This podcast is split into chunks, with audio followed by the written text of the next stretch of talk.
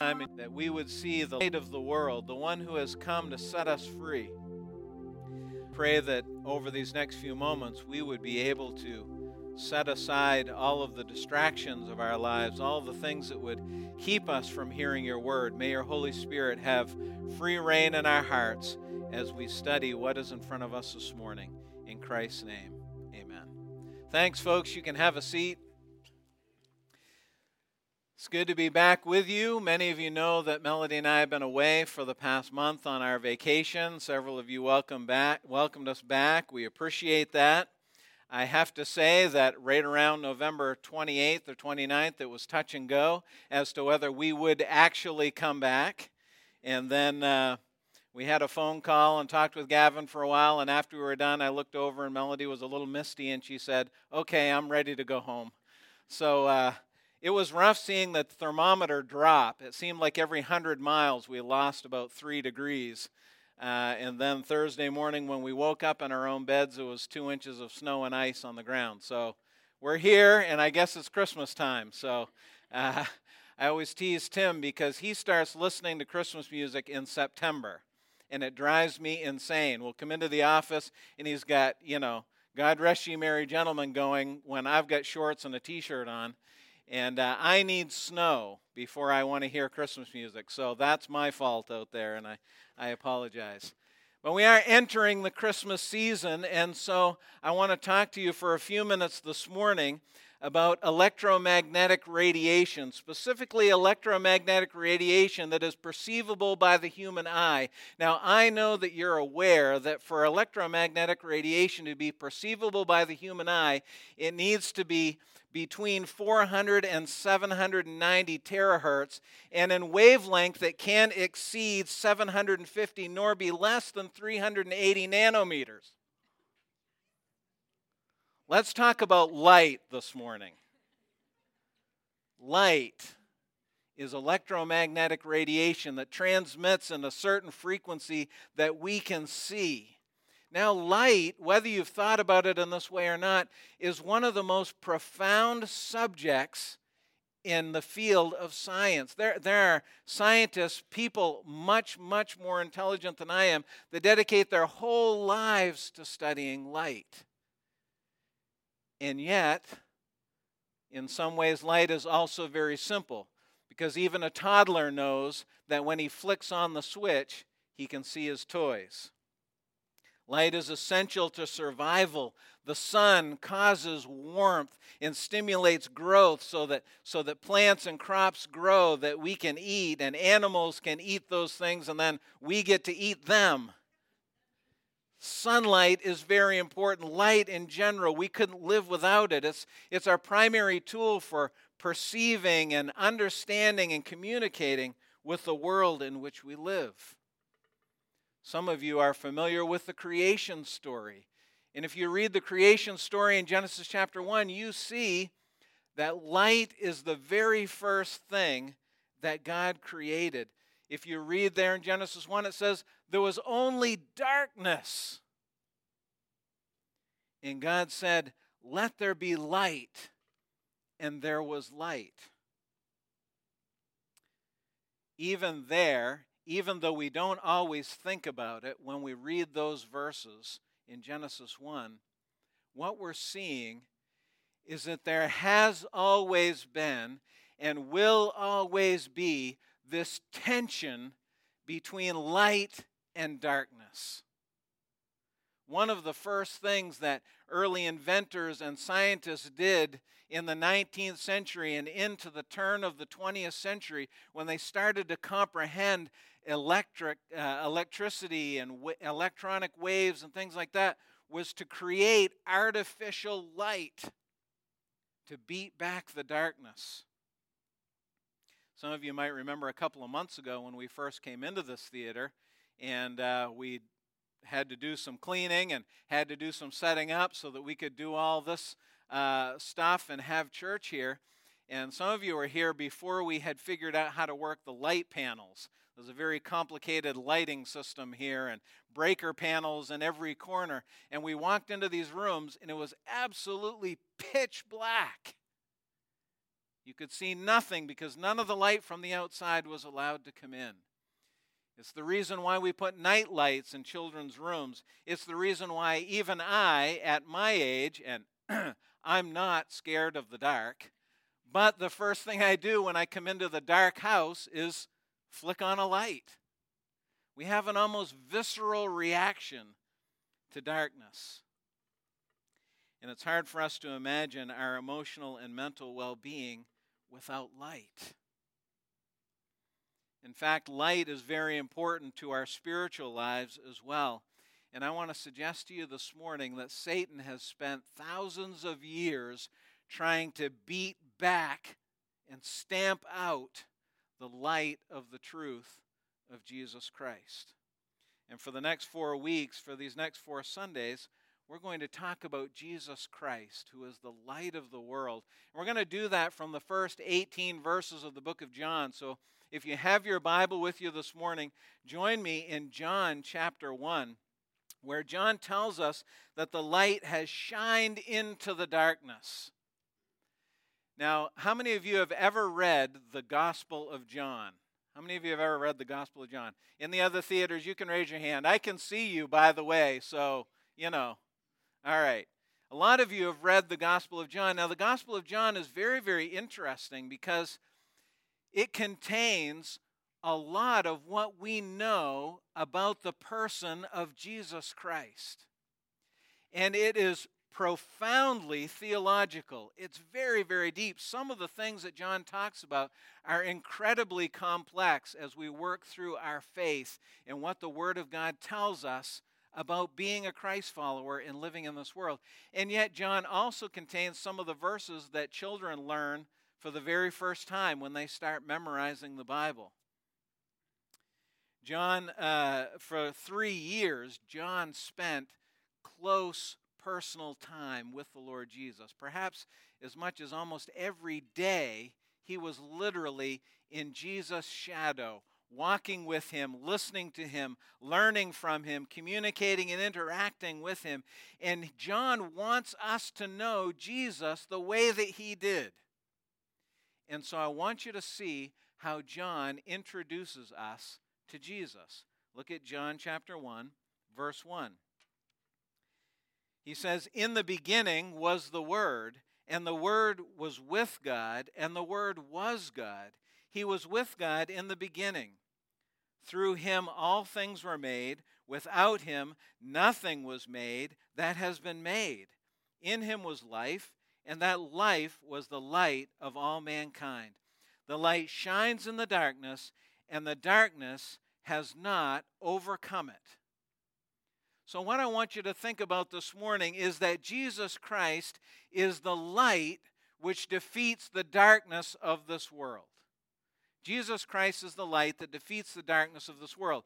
Now, it's critical that we see when John introduces us to Jesus, he does so, what I would describe, or the way that I would describe it is, he does it very theologically.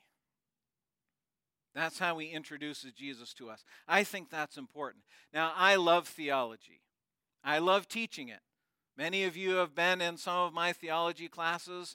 Tomorrow afternoon, I'm starting another theology class with some of our high school students. Right after Christmas, I'm going to start another one for the adults. I'd love to have you join me with them, with us as we do that. I love theology not because I'm a nerd, not because I like big, thick, dusty books or or tweed sport coats with elbow patches. But I love to know what the Word of God has to say. What is the truth? I don't want to have philosophical discussions that need, lead nowhere because I'm more practical than anybody is, but I want you to know this about the truth, folks. You have to know it before you can respond to it. Okay? I'm a practical guy. I like to get things done. I've told you many times that I like to make lists, I like to get things done. I'm a doer, I'm task oriented, I'm all those things, but you need to know the truth before you can respond to it. You need to know who Jesus is before you can obey him, before you can put what he says into practice. You may not have thought about this too much, but everything that you do, you had to learn at some point. It's the reason why we only spend an hour a week like this together, right? We only spend an hour like this, and we spend half of it teaching. Because you must know the truth before you can respond to it. And the truth about Jesus must be known. I'm going to show you in a few minutes why that is so incredibly important. But let's look at this. In the beginning was the Word, and the Word was with God, and the Word was God. He was with God in the beginning. So, in establishing the identity of Jesus, John places him where you would expect to see God in the beginning. Who knows where what the other spot is where we see that phrase? In the beginning. Where do we see that? Genesis, right? Genesis 1 1. Those are the very first words of the Bible. In the beginning. So, John, being a student of the Old Testament and knowing that the Bible begins by saying, In the beginning, God created the heavens and the earth, John says, In the beginning was the Word. Now, this is the only place, and John is the only person who calls Jesus the Word. Why does he do that? Well, the word, word, in Greek is the word logos. L O G O S, logos, and it means the expression or the articulation of thought. Now, let me tell you why this is important. The Holy Spirit inspired John to do this for a very important reason. The Jews who spoke Greek used the word logos to describe Almighty God of heaven speaking. When they used the word logos, they were thinking about the law that God had given them that they needed to obey. That's what they were thinking about. Now, to the Greeks and the Gentiles, they used the word logos in a very different way. They believed that logos was the impersonal, unseen, guiding force that kept the universe moving, kept the world going. And so John says, in the beginning was logos. In the beginning was the Word. So to the Jews, God is saying, My truth is not some cold set of facts, it's not some list of do's and don'ts.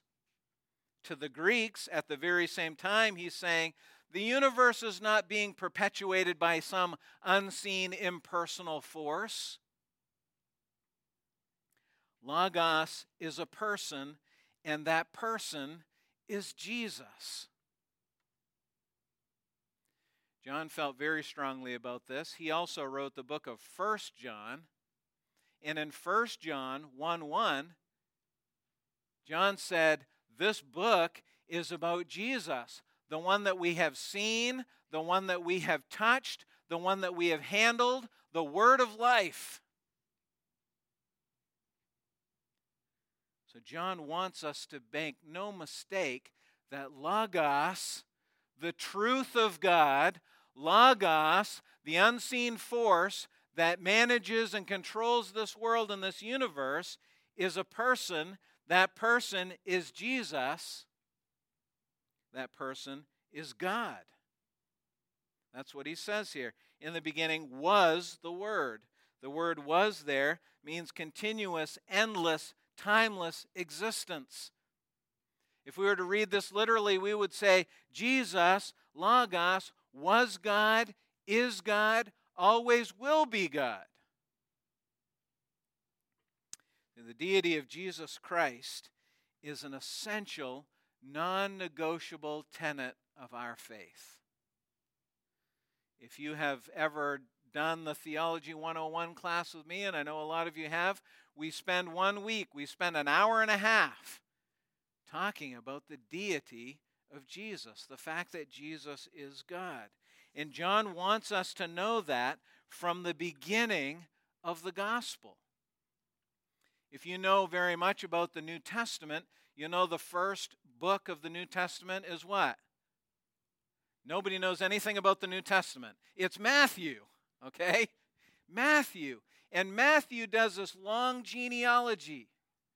He tells all about Jesus' uh, human heritage, all the way from Adam all the way to Jesus.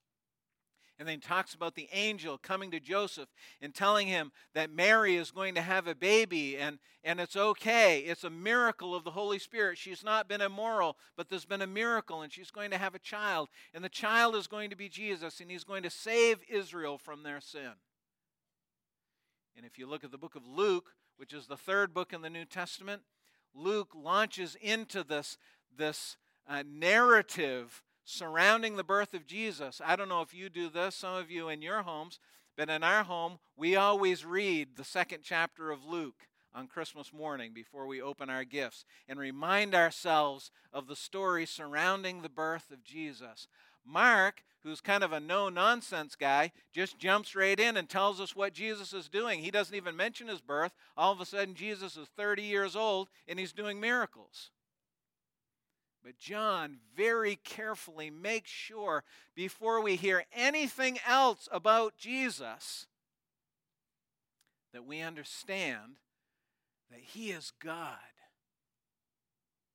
Look at verse 3 of John 1. Through him all things were made. Without him nothing was made that has been made. So John reinforces the fact that Jesus is God by attributing the work of creation to him. Who alone has the power to create the world? God. And John says here, Jesus did it. Therefore, Jesus is God, which leads us to these other two statements that we need to look at this morning. One is in verse 4 In him was life, and that life was the light of all mankind. Now, when you read that phrase, in him was life, what are you thinking about? I'm presupposing that you're all thinking. What are you thinking about? In him was life. We just read everything that was made was made by him. Without him was nothing made that was made. So when John says, in him was life, you're th- I'll, I'll just tell you what you're thinking. You're thinking, well, yeah, he created the world. In Genesis chapter 1, verse 26, God says, Let us make man in our image. And so he took the dust of the earth and he picked it up and he formed it. And what did he do? He breathed what? Life into him. In him was life. Okay, we got it. Well, now comes the part of the show that you've all been looking for your Greek lesson. In Greek, there are two words for life. I've told you many times before that Greek is a very specific language. There are multiple words for things that we only have one word for, such as love and another, and life is another one. There are two words for life. One of them is the word bios, B I O S. You recognize that word because it was your favorite subject in high school biology. Bios is simply the study of human life. Bios means physical life. But there's another word in Greek that, that's, that is used for life as well, and it's the word zoe. Zoe, Z O E. And zoe is spiritual life. And so when John, inspired by the Holy Spirit, writes John 1 4, he says, In Jesus was, guess which one? Zoe. In Jesus was Zoe. We know in Jesus is bios. We know he created the world. We know he breathed life into humans. We know that every child born on the face of this earth has life and breath in him from God.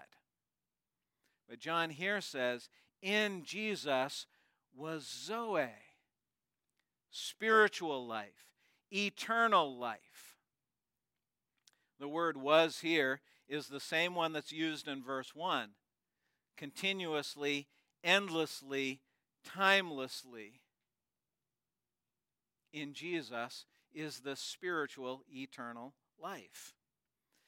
While creation came into being by God's power and the sound of his voice, in the beginning, God created the heaven and the earth, and all that was happening at this same time.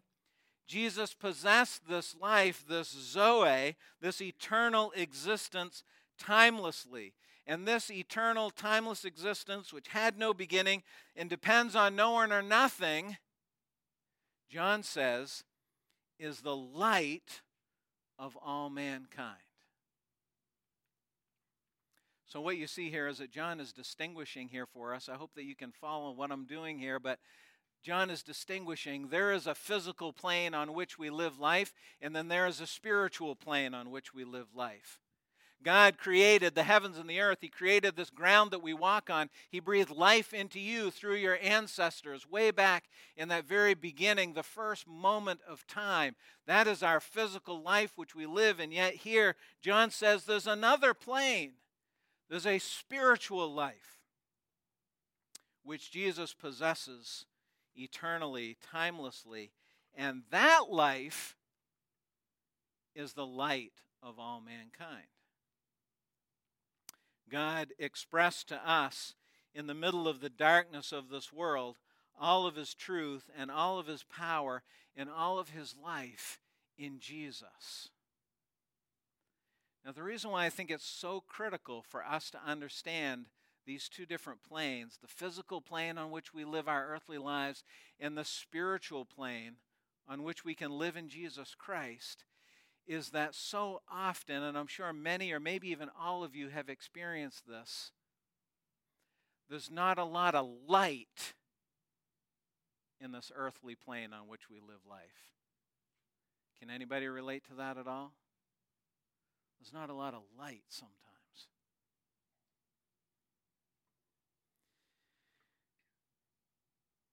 Some would say, many would say, in fact, if we were to talk to them about the gospel, if we were to talk to them about the hope of Jesus Christ, what it means to be saved, what it means to surrender your life to Christ, many would say, well, if I was to do that, that may sound interesting on some level, but if I was to do that, then that would take all the fun out of my life. Then I wouldn't be able to do this that I enjoy, or that that I enjoy, or be with these people that I enjoy. And I want to suggest to you that real life life the way that God intends for it to be lived, can only be found in Jesus Christ. You see, bios, physical life on this earthly plane, exists in all of God's creatures that He has created.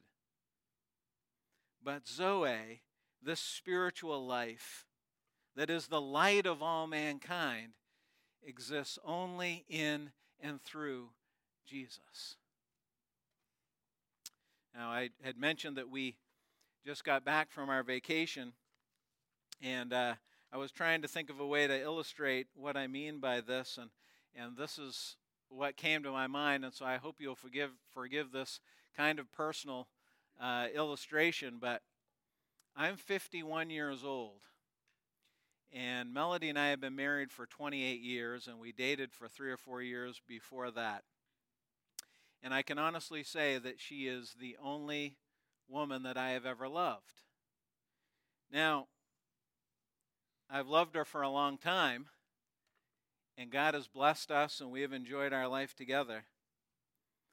There was something about this month being away together the time that we spent together, the conversations that we had. On Sunday mornings, we, we sat on the couch and we opened our Bibles and we, we read scripture back and forth to each other and we, we discussed it. We talked about what it meant and what, about meant, what it meant in our lives and the things that we were thinking about and the things that we were struggling with. We prayed together for each other, for our son, for our family members, some of whom are walking with God, and some of our family members are not, and we prayed for them. We, we shed tears over them. We prayed for you. We prayed for our church together. And I realized, again, not that I haven't realized this before, but in some kind of a new way this month, I have a wife who deeply loves God, who is, who is warm and smart and deep and beautiful. And I'm enjoying my life on a different plane than just the physical. I am enjoying what God has done, what God has given to me in our relationship, and in my heart. Our life is not perfect. I'm not perfect. I'll let her tell you if she's perfect or not, but I'll be honest, I'm not perfect. We don't have everything that the world has to offer. But the life of Jesus, the Zoe life of Jesus, is our light. It has changed our lives. And we don't just share physical life, we share this spiritual life. And I can only find this kind of life in obedience to Jesus because he is the only one that has it to give. Look at the last verse, verse 5.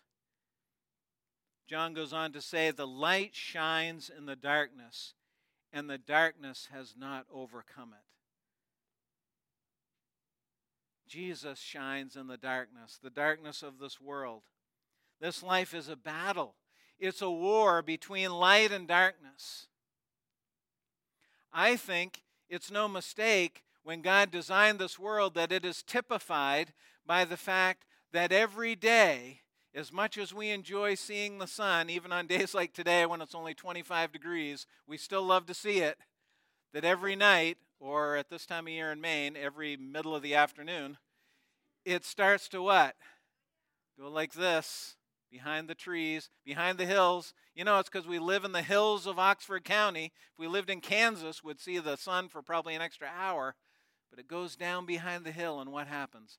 Darkness overtakes us. My friends, that's typical of the war that is going on in this world, the struggle between light and darkness. Isaiah talks about it in Isaiah 59, verse 9, when he says, Justice is far from us, righteousness does not overtake us. We hope for light, and behold, darkness. We hope for brightness, but we walk in gloom. We grope for the wall like the blind. We grope like those who have no eyes.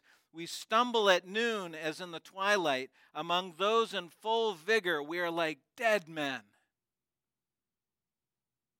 This is our world without Christ. This is our life without Christ. This is our life lived only on the earthly plane.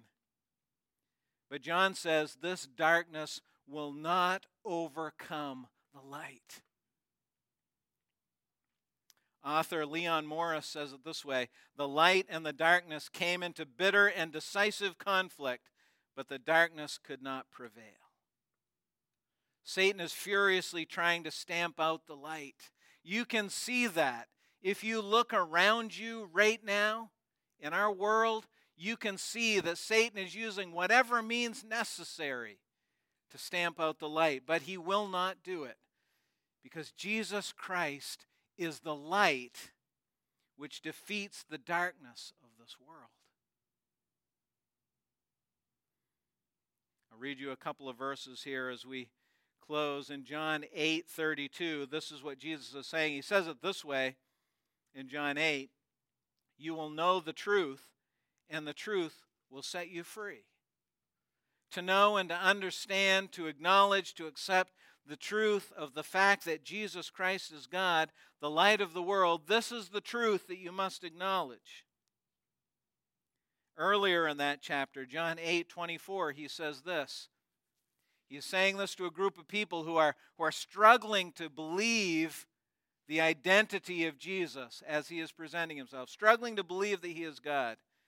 John 8 24, Jesus says, I told you that you would die in your sins. For unless you believe that I am He, you will die in your sins. No one who rejects the true identity of Jesus, no one who rejects the deity of Jesus can be saved. It's not possible. Jesus came into the world to bring hope, to bring life, to bring light into this darkness. And it's important for us even for us who are Christ followers, who have already accepted this truth, already believe that Jesus Christ is the light, already believe that He is the life, it's critical for us to understand that He is doing that work even now of defeating the darkness. John said it this way in 1 John 2 8. The darkness is passing away, and the true light is already shining. And I want to encourage you this morning that despite the darkness all around us, it is in fact in the process of passing away. Jesus Christ is in fact already shining in this world. This morning we're going to celebrate communion together. We're going to celebrate Christ's life, his sacrifice. If you have acknowledged Jesus Christ as your Savior, if you have acknowledged his deity, if you believe that truth, that he is God, that he is who he says he is, that he alone possesses this life that he gives freely to all of us, then you have that light. You have the life by which you can live in this dark world. And I want to encourage you to take communion with us this morning. I'm going to pray in just a moment. And I'll, after I do that and the band leads us in a song, I'd encourage you to take a moment to bow your head, to thank God for the Lord Jesus Christ. If you have anything in your heart that needs to be confessed, Paul says now is the time to do it before we celebrate together. And then I'll invite you to go ahead and eat the bread and drink the cup as we sing this song together. In John chapter 12 and verse 46, Jesus said this I have come into the world as light, so that whoever believes in me may not remain in darkness. Jesus Christ is the light of this world, and the darkness will not overcome him. Let's pray together, please. We'll have communion, then we'll come back and close. Father, thank you so much for the truths of the Gospel of John. Thank you so much for these words inspired by the Holy Spirit to our hearts. And I pray for every person that is here this morning, for those who are listening at home, for those who may listen to this on a later date, that they would look deeply into their hearts and examine themselves and, and confirm in their hearts and minds that they have trusted you as their Savior, that Jesus Christ is their light, that they might enjoy spiritual life the kind that can only be found in Him. We thank you for Christ's birth, His life, His death, His sacrifice on the cross for us. And I pray that you would be honored this morning as we celebrate communion together. In His name we pray. Amen. The darkness of this world will not overcome the light. In fact, He is already overcoming the darkness and it began with his birth. I just want to encourage you with one thought as we close this morning, as we go. Remember that Jesus Christ and all who trust him will have ultimate victory. What does that mean? I'll tell you what it means, folks. It means whatever difficulty that you as a Christ follower is exper- are experiencing right now, what others, whatever suffering that might exist in your life today, it will not be the final experience of your life. See, when we're in the middle of this life, lived on this bios, on this earthly plane, sometimes it's all we can see. But because of the light of the light of Jesus Christ, that will not be the end of your life. In Romans chapter 16, Paul said it this way The God of peace will soon crush Satan under your feet. And then he says, The grace of our Lord Jesus Christ be with you. He will soon crush Satan. Satan is being crushed. He has not been completely crushed. That is evident in our world today. But the grace of our Lord Jesus Christ sustains us until that day. The light cannot overcome the darkness because the light is Jesus and Jesus is God.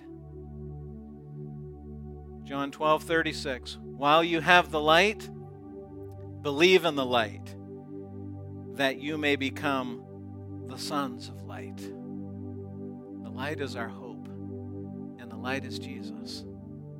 Let's pray.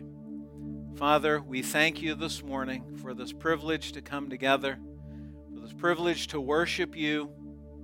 We thank you for the Lord Jesus Christ and his light, which lights this entire world, not only physically, but certainly spiritually. This life that he freely gives to all who trust him. Father, may not one person leave here this morning without understanding that this light, this life, is available to them. And for those of us who walk in this light, may the grace of the Lord Jesus Christ sustain us until that day when we stand before you and the light has been extinguished, or the darkness has been stamped out. For there we know in your presence in heaven, Revelation says there's no need of the sun anymore because the glory of Jesus Christ is our light. We look forward to the day when we never see sunset again, physically or spiritually. Father, sustain us until then by the grace of Jesus. I pray that we, as brothers and sisters and as family, would encourage and strengthen each other even today as we keep going on this path you have given us. In Christ's name, amen. Thanks, folks. I hope you have a great week.